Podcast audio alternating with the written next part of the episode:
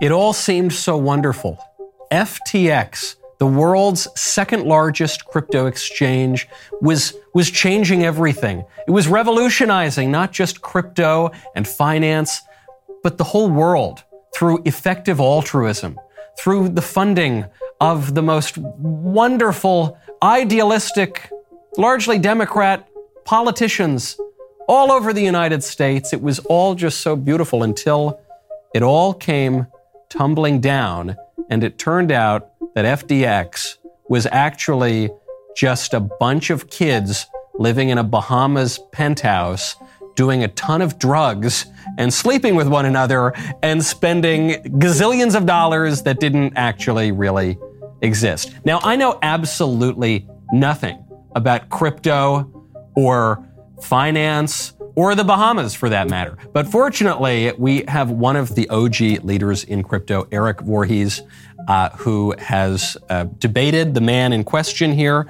That would be Sam Bankman Fried, SBF, and who has really approached crypto not just from a money making perspective, but from a, a, philosophical perspective as well, and uh, can, I think, shed some light on what the hell happened. Erik, thank you so much for coming on the show. Hey, Michael, thanks for having me. I truly know nothing about crypto. I have been reading the reports of what happened here at FTX. I still, I don't quite get it. The best I can deduce is that the whole thing was kind of a Ponzi scheme. What happened? Yeah, let's start it with the basics. So, um, so yeah, FTX was this massive exchange, uh, fairly new on the scene, like it didn't even really exist three or four years ago. Um, but suddenly it was the second largest exchange. It had its name on the Miami Heat Stadium. Um, it was doing Super Bowl ads with um, Tom Brady and Gisele.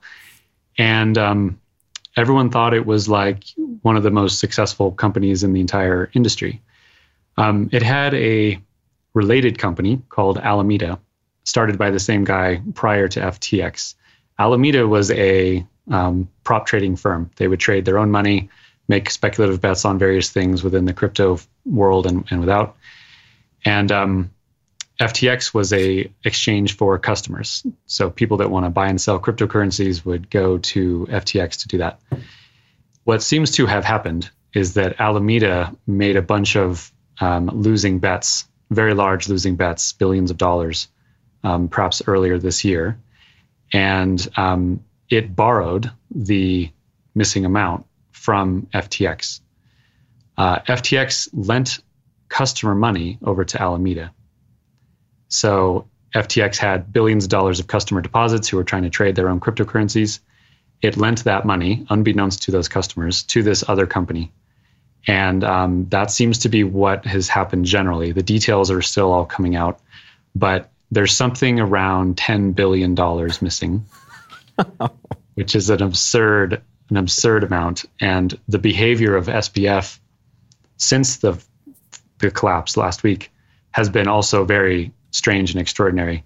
So I'll, I'll stop there and we can dig into whatever you want. Fools and their money are quickly separated, but you, you're talking about some pretty serious people with some pretty serious money and then a ton of other kind of regular run of the mill retail investors who are using this exchange. How did nobody figure out that the whole thing was kind of a scam? Well, Twitter figured it out uh, crypto Twitter figured it out. Just people using blockchain forensics figured it out, and that's kind of what started this all unwinding. Um, it certainly wasn't the government that figured it out. It certainly wasn't regulators that figured it out. It certainly wasn't the police anywhere that figured it out. It was just private people doing some investigation, and um, so it it was discovered because um, basically they had to stop uh, having customer withdrawals. They had to pause them and that's always like a huge red flag. There should be no point where a custodian is ever pausing withdrawals. That's that's a problem. So and they're you, pausing it because they didn't have enough money to to fund it. Right. I mean, this is the sort of thing we read about in the 1930s, or you know, after the stock market crash. That that uh,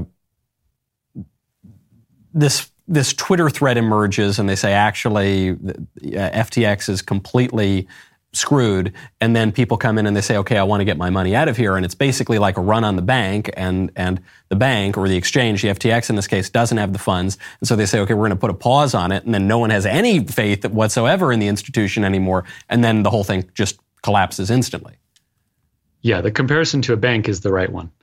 So just like with banks ftx operated on what's called a custodial model where it's holding customer money so a lot of things in crypto are called self-custody, where you're holding your own keys, you're holding your own crypto, and you don't have to worry about whether people are trustworthy.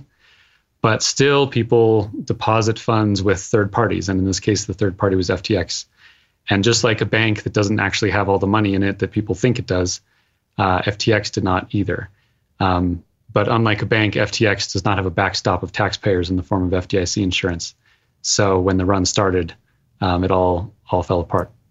Uh, you have to feel sorry for the people who lost their money, even Tom Brady or whoever. But there is something really satisfying here, which is that SP, SBF, the guy who, who was running this thing, was so flamboyantly liberal. I don't know. He he was so effusive about effective altruism and how he was going to transform the world and he wasn't really in it for the money, you know. He was just in it for all the good that he could do for everybody else.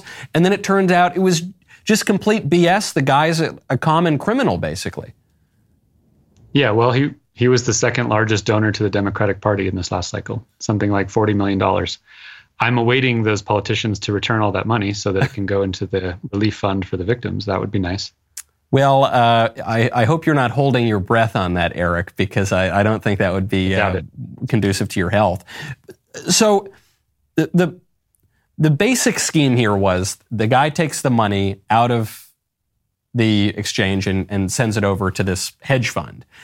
The hedge mm-hmm. fund is being run, it turns out, by this 20 something Stanford graduate girl who may or may not have been SBF's girlfriend and who publicly now it is coming out. I mean, I guess it was public before, but no one was paying attention to it, was not uh, implementing even basic protections against some of her her crazy bets that obviously weren't paying off very well as investments. And then they would all brag about how they were hopped up on amphetamines. I, I, I guess uh, what I still struggle with is how did they get away with it for this long? They got away with it for this long because they had the mirage of protection under government regulation hmm. happening. FTX's marketing campaign was the safe, regulated way to buy Bitcoin and digital assets. And it wasn't just a campaign. Again, Sam was in Washington, D.C., lobbying and talking with all these regulators. He was buddies with many of them. There are all sorts of photos of him with you know, Maxine Waters, and he had meetings with the chairman of the SEC, Gary Gensler, who seems to have taken a very light touch approach with him. Um, people trusted it because it it flew under the under the banner of regulation, and unfortunately, people trust the government. They should stop doing that. Thankfully, in crypto, you can trust code, you can trust math. You don't need to trust politicians but people still do. And so that's part of what allowed this to get so large and to collapse so horribly. You know, I'm not a huge Ayn Rand guy, but I have to admit, this whole episode just seems like something out of Atlas Shrugged. you know, the, the really crooked businessman who, whose entire wealth rests on favors that he's calling in in Washington, D.C. I mean, this guy, Sam Bankman Fried, was just doing all of that. And it's not just the regulators in DC, it, it was the media too. I, I, just pulled at, at sort of at random one of the glowing profiles of this man. Here, here's what they said about his Bahamian business operation. Sam Bankman Fried lives there with nine roommates, fellow travelers in effective altruism's movement, an intimate crew. we learned it was actually a very intimate crew, but that's beside the point. It's just SBF, his family, his mother, father, and brother are all in town, and close friends, a team dedicated to fixing the world via the magic of quantitative easing and the overwhelming force of goodwill. All of them are united by the mission. Goes on and on and on. Yes, the government regulators failed here. Didn't the media fail as well? How come it's just random guys on Twitter who were able to expose this fraud? Where were the journalists? Where are the financial journalists who should have been poking, poking around the business operation? Yeah, well, they, like often, abdicate their responsibility. in in the crypto world, um, we get lots of articles from the press that are very damaging and and um, very cynical about what we're doing. But when it comes to someone like SBF, they write these glowing reviews. Why why that discrepancy? Like the the good leaders that have been in the space for up to a decade at this point um, just get totally trashed by the New York Times, by the Wall Street Journal, myself included. And then the biggest fraudster that has ever appeared in crypto comes along and they write these glowing reviews about him. Even what came out in the New York Times a day or two ago, post the collapse, um, if you read it, it's shocking, like how unwilling they are to acknowledge that Sam committed like a absurd degree of fraud and theft here. They don't even use those words. They talk about how there was a collapse and like, you know, this thing went off the rails and it just got this vibe of, you know, poor poor kid got ahead of himself instead of this guy stole customer deposits and gave them to a sister company and that is simply just fraud and theft. It's not complicated. It's not like some complicated new scheme was created using crypto technology. They just had a bunch of customer money and they gave it to someone else and it's just theft. you know, I, I, I, did watch a debate between you and this guy, Sam Bankman Fried, and no, knowing absolutely nothing about crypto, I had the sense that you had the right side of the debate because you gave your answers in really plain, concise language.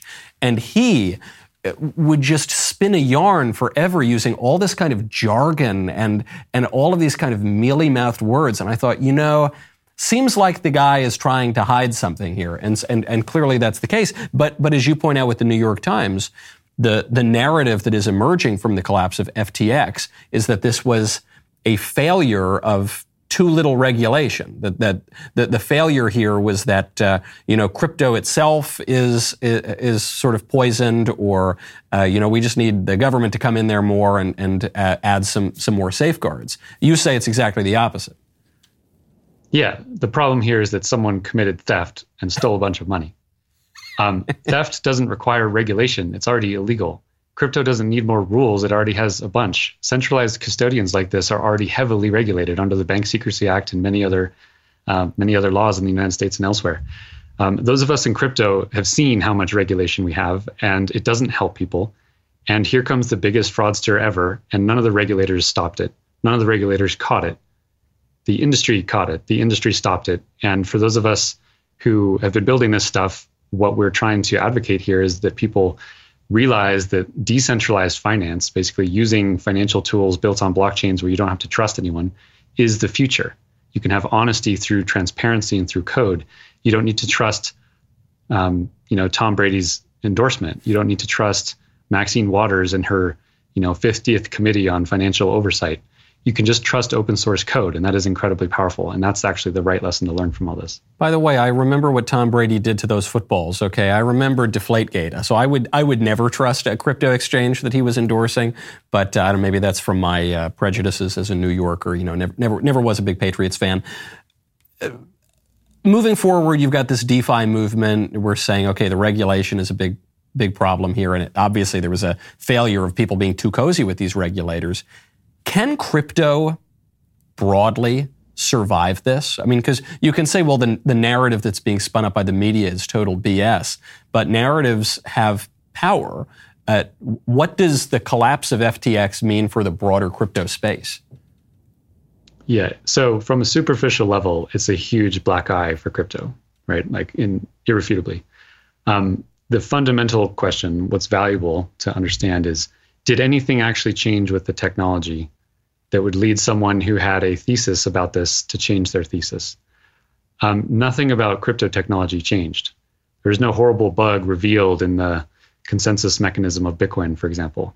Um, crypto blockchains keep working just as they always have, and they operate according to code. The failure here is a failure of centralized financial intermediaries, and that's been happening for hundreds of years. There's nothing nothing new to that. Um, but certainly, people who don't look under the surface or who read the New York Times are going to end up, you know, misled, and that's that's a shame. I think you repeated yourself there, by the way, Erik. People who don't look under the surface and people who read the New York Times. So I hope I hope they can look elsewhere to uh, to figure out the the reality of what is going on. But if you've got all this money that basically disappears, and who knows if uh, SBF, you know, flies off into the sunset, you know, and, and leaves on a on a yacht from the uh, Bahamas, you know, with with some crypto wallets in his pocket. But how are how are the other exchanges reacting to this? And and what do you think, even if it's ill advised, the regulatory action from Washington is going to be? Yeah, so the other exchanges are, you know, all reacting first in telling people, you know, they, they don't act the same way. You can trust them. And some of them are correct. You can trust them. But that's also still missing the point. Again, hmm. the best way to use crypto is in a way that you don't have to trust humans. That's the magic of the technology that has come out. So decentralized exchanges haven't been saying anything, of course, because there's no people there. Um, it's just these financial robots that work according to code. And that's like a much better way to actually have a foundation for economic interaction between people. Um, one good thing that that should happen from this is more of the centralized exchanges um, may be encouraged to do what's called proof of reserves. So you can actually do like a mathematical proof of what you hold. Hmm. Um, it's slightly technical, but it can be done in a way for the user where it's where it's clear and obvious, and that would provide some degree of verifiability.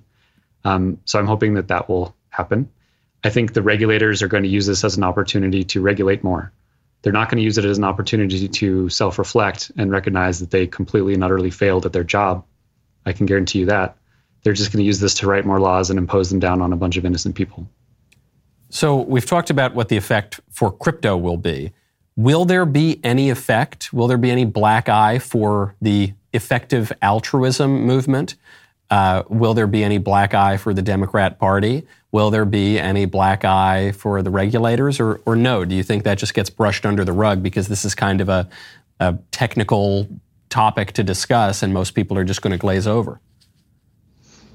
Well, it's actually not a technical topic. It's just someone who had a bunch of customer money stealing it and, and giving it to someone else, right? That, but I, I mean, the technical. industry broadly requires a little yeah. bit of kind of technical know-how. Yeah, that's fair. Um, I don't really think this is actually a story about effective altruism. I mean, that's that's the idea that if you're going to try to be generous, you should try to be effective in your generosity, and there's nothing wrong with that in principle.